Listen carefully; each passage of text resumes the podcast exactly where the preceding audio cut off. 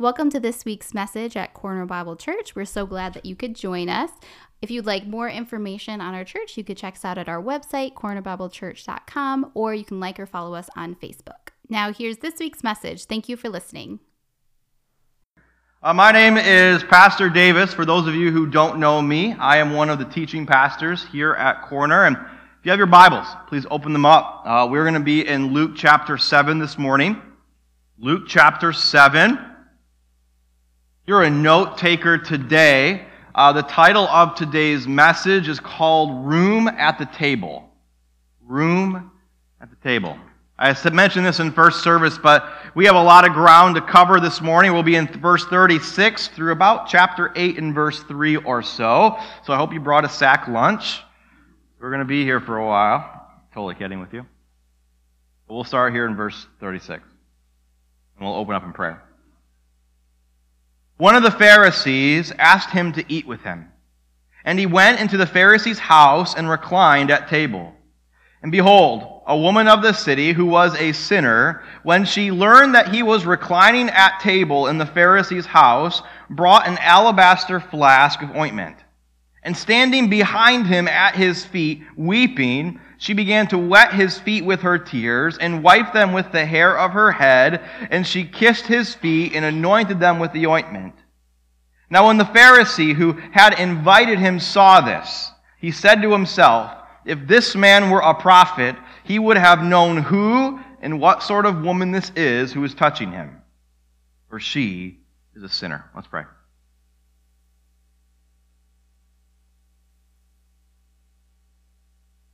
Father, we want to approach your word humbly this morning. I thank you so much for what this text represents. You are a God where grace reaches anywhere. You are a God who calls us to yourself. Call out the people far from you.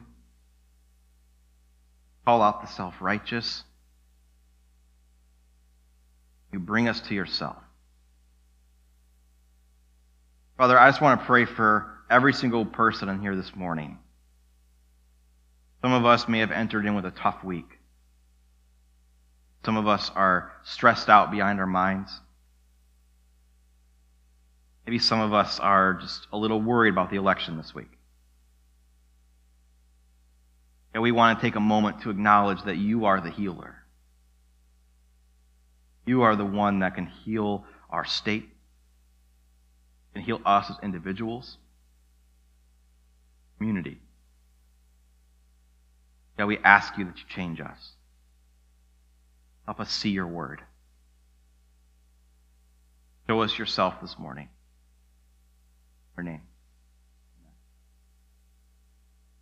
About 10 years ago, when my family and I were living in Africa, we served at this blind school for, for blind children. And we had this giant walled compound. And on that compound was this giant tree we had to cut down. It was about 100 feet tall, 6 feet wide, solid mahogany. Now, we as Americans think of that like, that's a lot of money right there. Like, that's, a, that's like a cash cow on our property. But in Africa, they actually burn it for charcoal and sell the charcoal in the market. Like, they do not think of it the same way that we do. Um, but this was this giant tree, and we had to cut it down because it was leaning towards the girls' dormitory. And we thought it'd be a real bummer if that fell on the girls' dormitory. So we decided we got to bring that thing down. And we wanted it brought down a very certain way because not only was it in danger of falling on the girls' dormitory, if it fell this way, it would land right on our compound wall and fall over the entire major highway right next door and crush some very poor motorcyclists, right? So we don't want that either. So we wanted it to fall this way. So we went into town. And uh, my dad and I, we, we got uh, a guy who owned a chainsaw and therefore had a chainsaw business uh, which we should have checked on Yelp first. Um, but uh, then uh, he came and saw the tree, and he's like, "This is way too big for myself." So we, I'm going to subcontract a guy who owns a chain. And therefore, a chain business. And uh, we're going to pull this down the right way. So we get all that set up. They come out, they do the survey, they do all the stuff they have to do. And when it comes to the day comes, they finally hook the chain up and they start pulling it the way we want it to. They begin cutting And they, this, they cut for a, a while, it was a big tree, and it, all of a sudden the, the tree starts to lean. And it's not the direction we want it to go. It goes directly over the wall, crushes our wall, and into the highway right next door. Thankfully, nobody's passing at that moment. Nobody got crushed or anything like that, but it did stop traffic for a few hours. And so, as this thing falls over, I actually brought a picture. If you want to jump to that first picture there, there's the tree. As that's yours truly up there. Uh, there's a tree as it went across the road. There's our wall. It sunk about two feet down on our wall. And uh, as all this is happening, the chainsaw guys are like, oh no, we messed up. So they went out there and they start uh, trying to free traffic again. But the key, the guy in this story that I want to highlight is the chain guy. The chain guy was like, my part in this tale is over. I can go home. I got paid. There's nothing else I need. So uh, he goes to unhook his chain, which is now extremely taut because it went the opposite way we wanted it to. And it's actually stretched beyond its means. So as he goes, he bends down to unhook it, it snaps at the tree. And it comes all the way back, snaps his leg in half. And all of a sudden, just blood goes absolutely everywhere. My dad sees this happen, and he's like, we need to help this guy. So we run back over to the house, and he comes in, he's like, bandages, bandages, we need bandages. So I grab my kit, I go running out there, and I get out there, and I see this scene of this guy just sitting there looking at his leg that's like spewing blood like this every second. And I jump down there, I grab, I got my bandages, I'm pressing it while my dad's bringing the truck around. And I'm like, oh my goodness, this is a crazy situation. What in the world's going on? And I lift my head up for the first time, and I realize there's been 8 to 12 people about 20 paces away watching him bleed out. I'm like, oh my goodness. And it's at that moment I also realized I forgot gloves. And I'm like, blood's going everywhere. And I'm like, I'm like, get my gloves, get my gloves, get me more bandages. And I'm, I'm crying out for them to go get me things. Silence. They didn't want to. They didn't move. I actually learned later that they believed if they got too close, they'd catch a disease from his blood, so they weren't going to help him. And thankfully, this guy was okay. My dad brought the truck around. We loaded him in the truck. We drove him to the hospital. And it turns out he has a broken leg. Shocker there. But he ended up okay.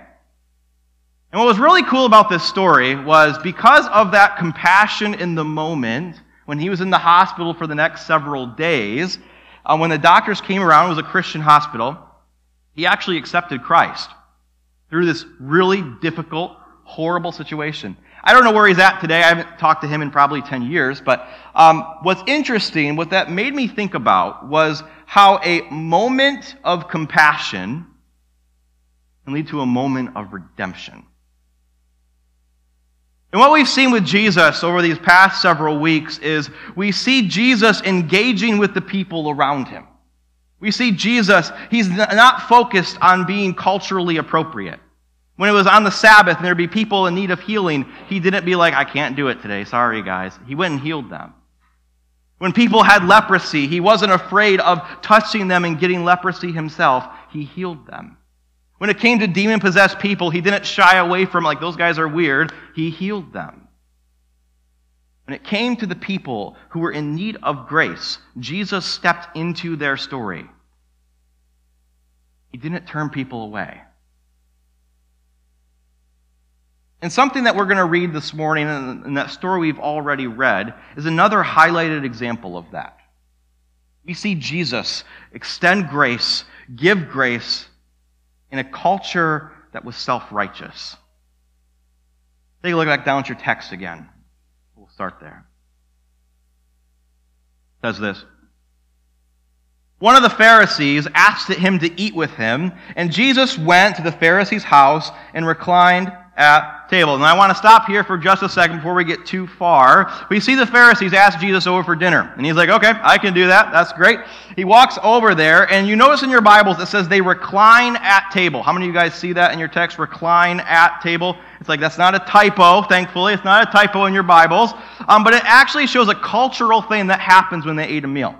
Now, most of us, when we think of uh, Jewish people in the Bible eating a meal, we think of this painting. If you want to hit that next slide. We think of this painting. How many of you have seen this painting before? It's called The Last Supper, um, and it uh, details when Jesus was giving uh, communion and right before he was betrayed and crucified. We think of this painting. And the problem with this painting is that it's a horrible, like, like horribly like Western idea of what Jewish culture looked like. In addition to most of the people being white in this picture, uh, there's also the fact that they're sitting in chairs, right? They didn't sit in chairs back then. It actually looked something more like this. Hit that next slide. Like this. See, tables in Jesus' day were probably about this high off the ground. They're only about this big. And around all of the tables would be all of these like pillows, mattress like things. And what you would do is you would lay on your left side, propped up on your left elbow, and you'd eat with your right hand. And you would look like spokes on a wheel almost around this table as you discuss current events, things going on in culture, probably with the Pharisees' theology, all that stuff that's going on. And this is what Jesus is setting up in this picture. This sets our scene for what's actually happening in this moment.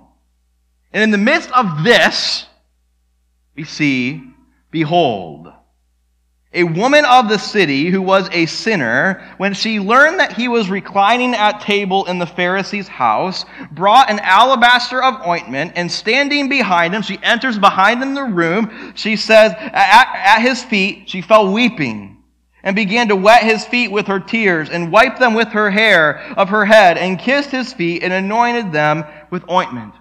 The text sets up, they have this calm, nice dinner. It's probably nice and quiet as they discuss current things going on. And all of a sudden, the, the doors burst open. This lady comes in, and she comes in screaming. What's interesting about this woman, it says she's a sinner. Now, when it says sinner here, it's not talking like, oh, we're all sinners. We've all done some bad things. No, this woman had a reputation. She was the kind of woman that when she walked in a room, when she walked into the marketplaces, there was going to be whispers that she probably audibly heard around the room. The kind of lady that if uh, you were in the supermarket at Walmart or something and you see her, you probably clutch your kids a little bit and make a wide berth around. Horrible reputation. In fact, our most commentators assume she was probably a prostitute, which in that day and age would have been seen as about as low as a tax collector's. That's the person that's entering the scene. She doesn't come in quiet. It says she comes in weeping. And this word for weeping here in the Greek is not something that like you get misty eyed when you cook onions on the stove. This is the word is actually used for when somebody dies and you are wailing. That's the word that's being used here. It says, This woman, when she sees Jesus, she's heard about this Jesus who forgives sins, who can heal, who is different from all the religious system that's been around her. She falls at his feet. This broken woman, she weeps and she washes Jesus' feet, which are probably dirty from walking the streets of Palestine, with her own tears. And as she's wiping, uh, she's wetting Jesus' feet with her tears, she grabs her hair and she uses that as the towel to scrub his feet and dry his feet. Then she kisses his feet out of reverence. She pours this ointment over it and anoints it. You can see this is quite a scene. The scandalous scene. In fact, the only appropriate response for Jesus as a Jewish rabbi in this scene is to kick her away. Get out of here. The only appropriate response. But he doesn't do that. And when he doesn't do that, it causes quite the reaction from the Pharisees at the table. Take a look at your next verse. Now, when the Pharisees who had invited him saw this, he said to himself, If this man were actually a prophet, he would have known who and what sort of woman this is who is touching him, for she is a sinner. See, rather than seeing this woman who is broken and repentant and contrite, a woman who is in need, he sees her reputation. He sees what the culture knew her for, not for her need. Rather than welcoming her repentance, welcoming her brokenness, he sees her reputation fact, this guy's first thought is there's no way this Jesus guy is who he says he is. There's no way this guy is a prophet, because if he was a prophet, he'd actually know what this girl was all about, and he wouldn't let her touch her with a 10 foot pole. She's dirty, she's unclean, and she's going to leave him with a horrible reputation, too. In fact, with her reputation in the Jewish eyes, her touching him would make him ceremonially unclean. See, self righteousness often sees people in two camps in, out. Disgusting, here. When it came down to it for this guy, he wanted to push her from the table. And he's frustrated with Jesus for even allowing her to be there in the first place. This man wanted a metered grace. He wanted a grace that would reach out to people who worked for it, who earned it, who pulled themselves up by their own bootstraps, and a grace that rejected people who didn't do those things. Saw her reputation, he didn't see her need. I think a lot of times in the church, we, we can bash the Pharisees. It's easy. We like easy targets. But how often, if we're honest, how often do we as people in the church often exhibit the same self righteousness? Same kinds of things. Same things. But every single one of us in here would say we know people who are good people. How many of you guys know good people? That you're like, they're a good person. I bet God would forgive them. But on the flip side of that, how many of us would also be willing to admit that there's people who are like, I hope God never tries to forgive them? All of us. Maybe that's people that's hurt you in the past. Maybe that's people who voted differently than you. Maybe it's people who just caused you pain. And if they came to Jesus for forgiveness, we'd be like, please get out of here. The bottom line is, we're often self righteous too. We are. I was talking to my wife about this message this week, and she asked what it was about, and I said, Well, I'm looking at, I see a lot of stuff about self righteousness in this thing. She goes, Well, what is self righteousness? What does that actually look like? Anybody have a spouse that's really uber practical? Anybody? A couple of people, maybe? Okay. I, my, I am like the conceptual up in the clouds thinker, and she brings me back down to reality a lot of times. And I'm like, you know what? I don't know. I, I don't know. What does that practically look like? So I went online, and Google's a great friend of mine. And uh, I found a page uh, article from Paul Tripp. Now, if you're ever looking for some awesome resources on growing or parenting or any of those kind of Bible commentary stuff, Paul Tripp is a fantastic source. I often don't uh, talk really good about people from the pulpit because sometimes there's things that are like, oh, that's not so good. But Paul Tripp is great. Uh, he has an article out that were seven, uh, 11 characteristics of self-righteous people. And I, I, was reading through it, and I'm like, I got to share this on Sunday because, man, I felt like I just got hit with a baseball bat or a chain to the leg, one of the either one. but here's 11 things that I wanted to share this week of what are characteristics of self-righteous people. Here's the first one. Self righteous people do not see their walk with God as a community project. It's a heavy one. We have a big movement in our church culture today that talks about me, all I need is me and Jesus. All I need is me and Jesus. All I ever need to grow. And we separate ourselves from the church. We separate ourselves from other people. And the problem is with that, it's, that's really unbiblical. We need each other. We are meant to grow together. Second one. Self righteous people do not work well with others. Ouch. That one hurts. Self righteous people consistently believe they are right and know best. Anybody like to be right in this room? I love being right. Ouch. Self righteous people are resistant to change. I don't like change. Self righteous people do not respond, respond well when they are reminded they need to change. Self righteous people do not desire others' exhortation or admonition, even getting angry at times when confronted. Self righteous people are not patient with those who mess up, struggle with sin, or lose their way. Self righteous people do not deal well with opposition or accusations. Self righteous people will consistently wonder why God has singled them out for difficulty. How many of you have ever gone through a season like that where, like, God, why are you singling me out here? Self righteous people do not see a need to admit or confess sin.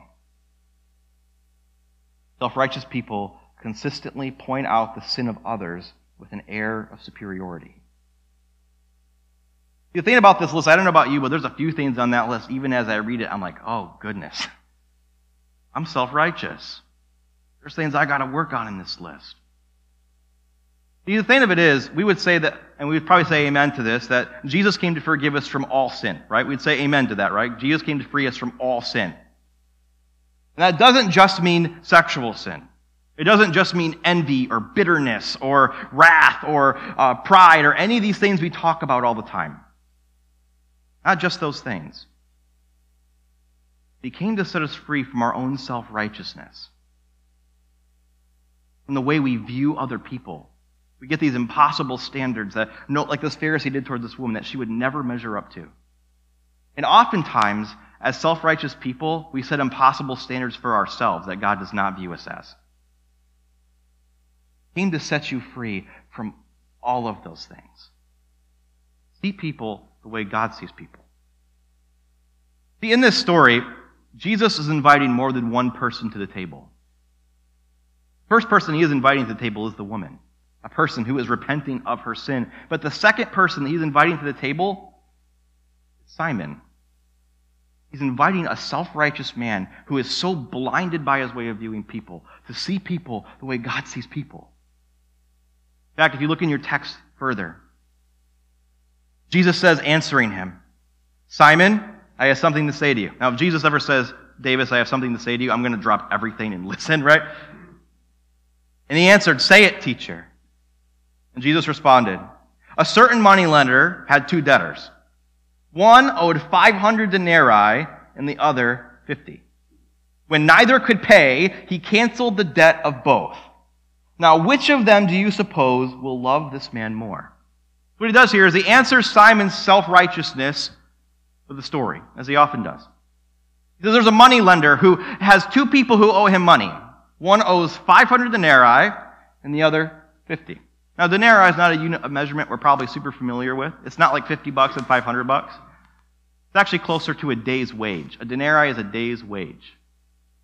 The guy who owes 50 owes 50 days' wages, or about two months of wages. So think two months of your salary, two months of car payments, of house payments, of grocery bills.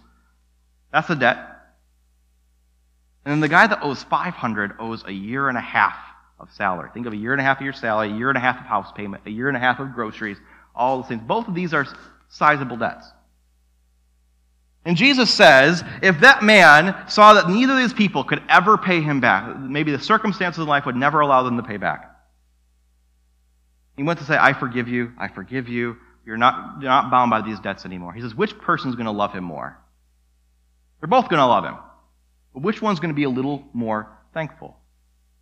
And the man responds, the one I suppose for whom the larger debt is canceled. And Jesus responds, you have judged rightly. Then turning towards the woman, he said to Simon, Do you see this woman?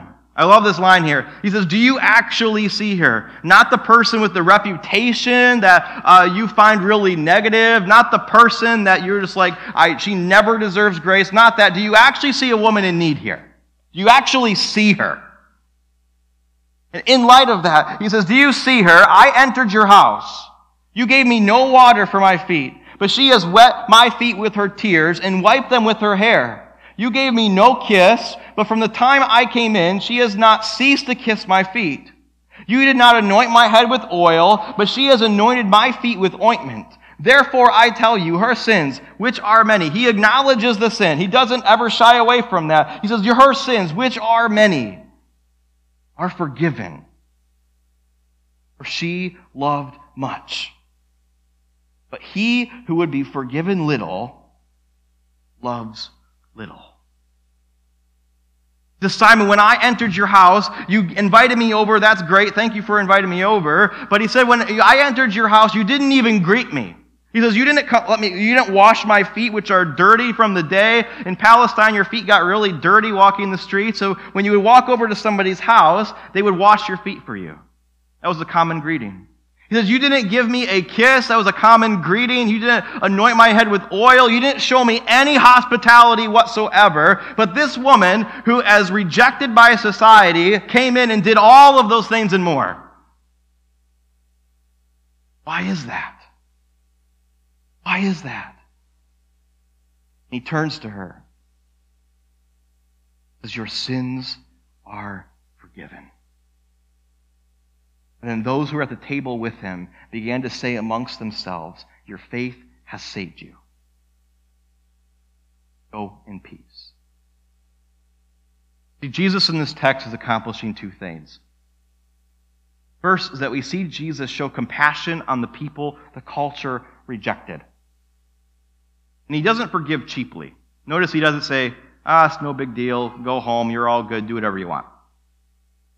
Go and sin no more. You are forgiven. This is taken care of. What he's doing in this text is he's showing the gospel is for everyone. No matter how far, no matter how deep entrenched into sin you've gotten, the most beautiful news of the gospel is grace extends to you. He invites you to the table. But the second thing that he's doing in this text is he's not only inviting the woman to the table, inviting Simon. Inviting this blind, self righteous man who is so caught up in his own self, in his own ego, that he doesn't even recognize that he is in need of Jesus too. In fact, at this point, this woman who has now accepted Christ, he's actually more in need of Christ than she is at this moment because he has not accepted it. He doesn't even see his need. Jesus is calling out this man to put down his self righteousness, to put down his judgment, and respond to people differently. Church, the same call extends out to us. The gospel was not just meant to change your destination from hell to heaven. The gospel was meant to change every single part of you, especially the way you view other people. The gospel doesn't excuse sin, but it does welcome sinners. It doesn't lash out and treat the world like the world treats the world. Fueled by compassion, fueled by love. I have a dog. Uh, her name is Nala. She's a three year old pit bull. I love my dog. She is absolutely awesome. In fact, I brought a picture of her today. Go to the next slide. Absolutely love that dog. She is absolutely adorable, and she absolutely loves people. Some of you have been to my house and you've met her, and uh, you know that she loves a hug. She loves, she's a cannonball of a dog. She just goes nuts when people walk in. She just runs around and uh, brings you her pizza. She loves pizza, and uh, brings you her rope, plays tug of war, all the things. She's a fantastic dog. We rescued her about three years ago, and uh, she turned out to be a pretty good dog.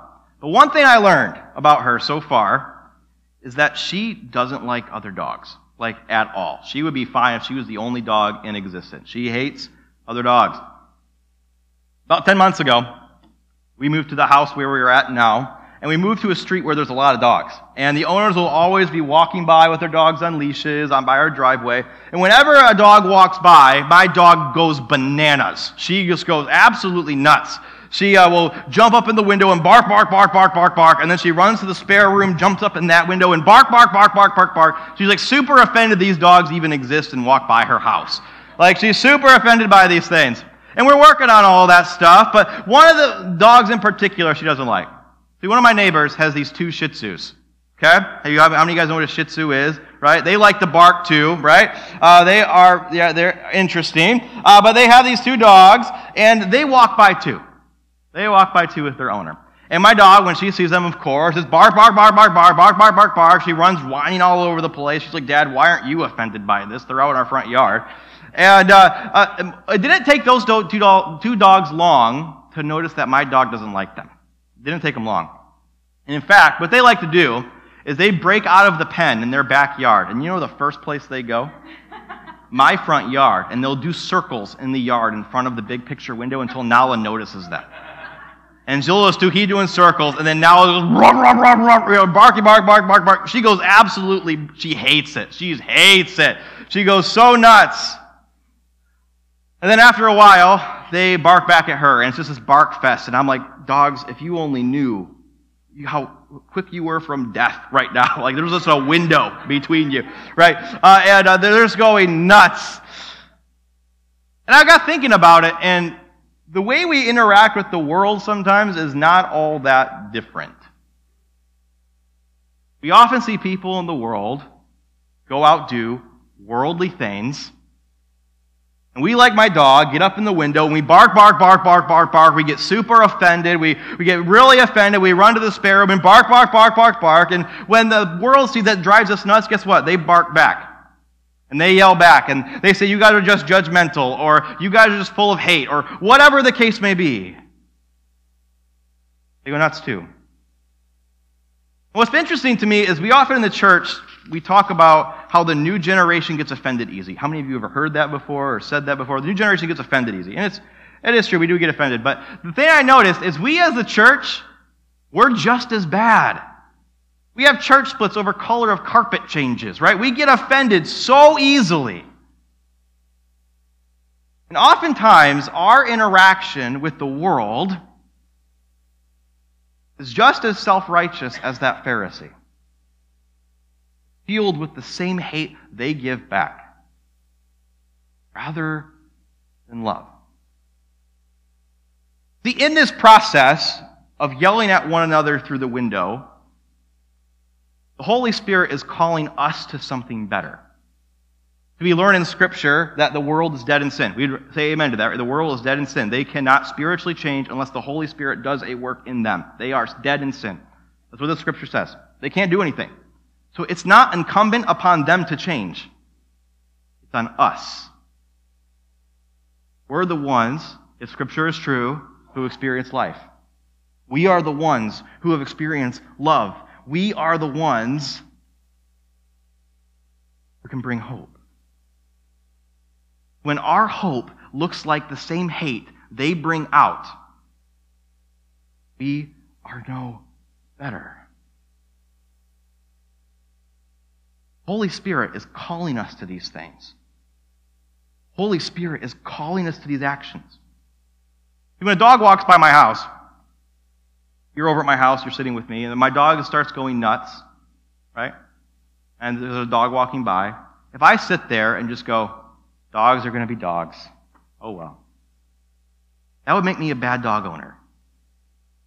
My job as a dog owner, when my dog goes nuts and reacts to something, is to get up off the couch, grab my leash, put it on her, and tell her to sit.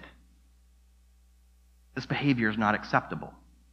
She needs change. She needs to respond better. And sometimes, how many of you guys have dogs when they get fixated on something, they're just not going to listen to you if you scream at them or anything like that? They just get fixated, right?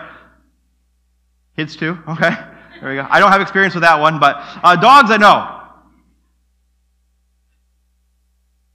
When they get fixated, you have to break their fixation. You know how to break a dog's fixation? You guys didn't know you were getting a dog lesson today. You know how to break a dog's fixation? It's not by yelling at them. You know what happens if you yell at a dog? Probably kids too. They just, you just make yourself angry, right? You just get more angry. Not hitting them. That's called animal cruelty. We frown on that.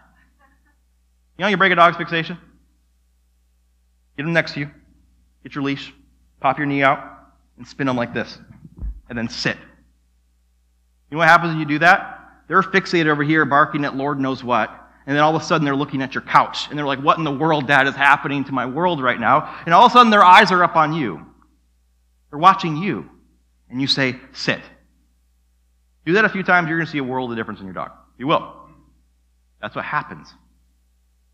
Because the thing and the bottom line is it doesn't matter what that dog is doing out there in my front yard. It could be peeing in her favorite spot. It could be running around doing dances. It could be gallivanting like a free dog living in America. It doesn't matter. It doesn't matter. All my dog needs to understand is that it is safe with me. Identity comes from me. She